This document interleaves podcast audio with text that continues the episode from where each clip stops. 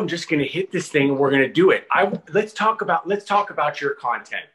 Okay. You know, I found I found you by by God's grace, right? That's how it should be.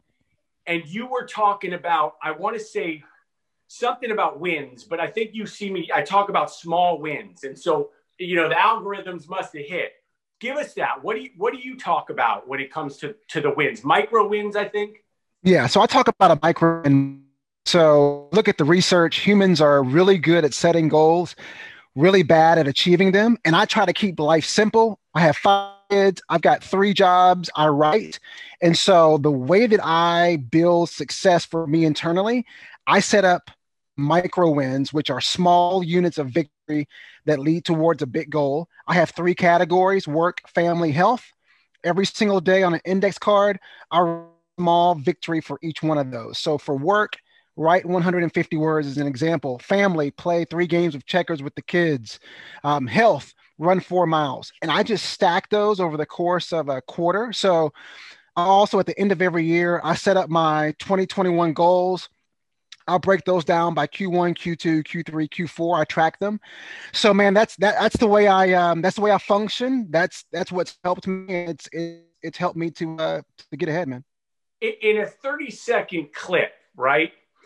Get where does that come from? Where, where where did that get pulled out of, or what what experiences did you have in your life that sets you up for that, and then wanting to provide that to others, right? Because that's that's what this really is, is a value add, and just kind of giving what you believe is working to others in hopes that they're going to do the same.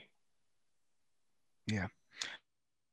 2015 came to the realization that because of the size of my family and the size of my goals, I had to create a system that was efficient, that I uh, that was disciplined, that would lead me toward goals. So I made a couple of promises to myself. I said, I am going to say no to opportunities, collaborations, partnerships that don't feed into my why. So I know you're big on the why. My why is to help people identify craft, and execute a game plan for success.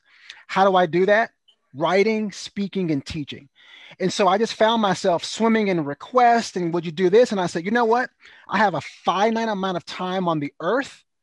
I am going to say no to most things so that I can say yes to this category of, of ventures, of um, projects that really lead into the reason why I'm here on earth and it has made a fundamental difference. So I'm very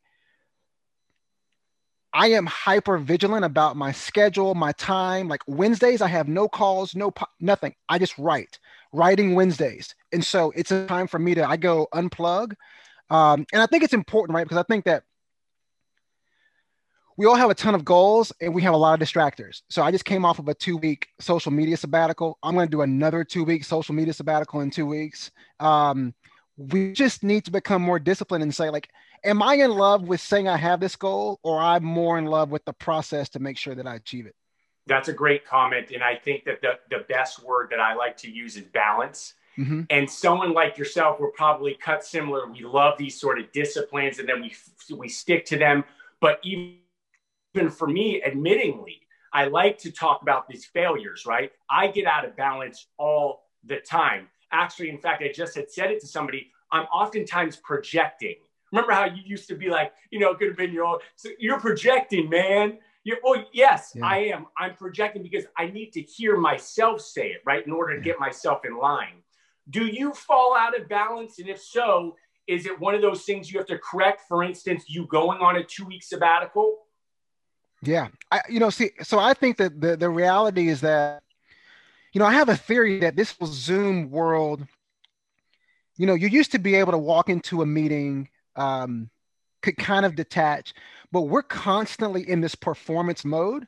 So I've now started limiting the number of Zooms I will do in a given day because I just found that my energy was being depleted from constantly in this performative state, right? Like, okay, I've got to overemphasize, I got to act interested. And so I said, look, hold on my energy levels cannot keep up with the Zoom schedule. And so my assistant knows, she's like, look, I, I do three a day max and they're spaced out so I can recuperate and recharge. Um, Yeah, I think it's important. I think the more that we can be cognizant of that, the, the, the better we will be. Good, good stuff, man. And I like that this is going to be short and, t- and punchy. Give us a takeaway. You know, for this week, for instance, those that may see this, they're already going to, again, in that five minutes, I love just some of the power punch stuff in there. What's the takeaway for the rest of this year? You talk, I think, Q4, right? Uh, you're, but you really are talking about fourth quarter. Yeah. Uh, you got a little, little bit of a football background. Um, what is the takeaway you think for, for most that are going to close up a year like this? It's up to you. It's it's up to you. I've heard people complain about 2020, complain about how it's rough their lives, and I want to be understanding in the sense of from employment to our home life. I understand that this has been a disruptive year. I think that sometimes there are people out there, and this is myself included at one point, where it's become a crutch for us to justify why we can't finish the year strong. And you don't need a coach, you don't need a motivational, you don't need a new motivational tape, you don't need a YouTube clip.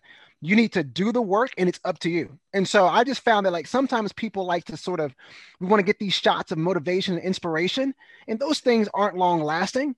You need to sit in a dark room and figure out what kind of person do I want to be for the rest of the year? Forget about goals, metrics, benchmarks what kind of person do I want to be for the rest of the year? And then you need to go to your calendar and construct your calendar in such a way that it fits into that goal. Period. Period. I love it. Period. You keep up, keep doing what you're doing. You're doing such an excellent job. I, I love watching the stuff that you're putting out there, man. Good vibes. No, man, you you're crushing it on all cylinders, brother. Let's do let's do it together. You be well, man, and I'm sure I'll be in touch really soon. No, Mark, thank you for letting me do this, brother. Absolutely. Hey, finish that workout strong. I am. I'm going to right now. Be good, man. All right, you too. Bye bye.